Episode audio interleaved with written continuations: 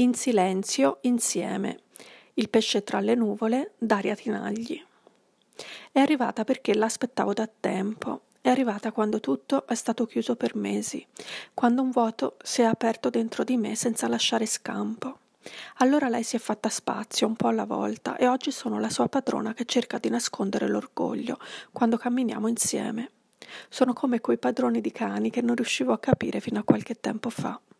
Un cane è un cane e non può essere una rosa, questo mi dicevo prima. Eppure nel nostro tempo insieme ho imparato che un cane può essere tutto quello che da dentro riesci a tirare fuori da te. La tenerezza, la pazienza, la gratitudine. Per me avere un cane sta nella ripetizione di gesti quotidiani e semplici. È la cura nelle cose di ogni giorno, la vicinanza costante, il rispetto reciproco. E poi è soprattutto il silenzio, stare insieme in silenzio, fare quasi tutto insieme senza parlare, ma ascoltandosi sempre.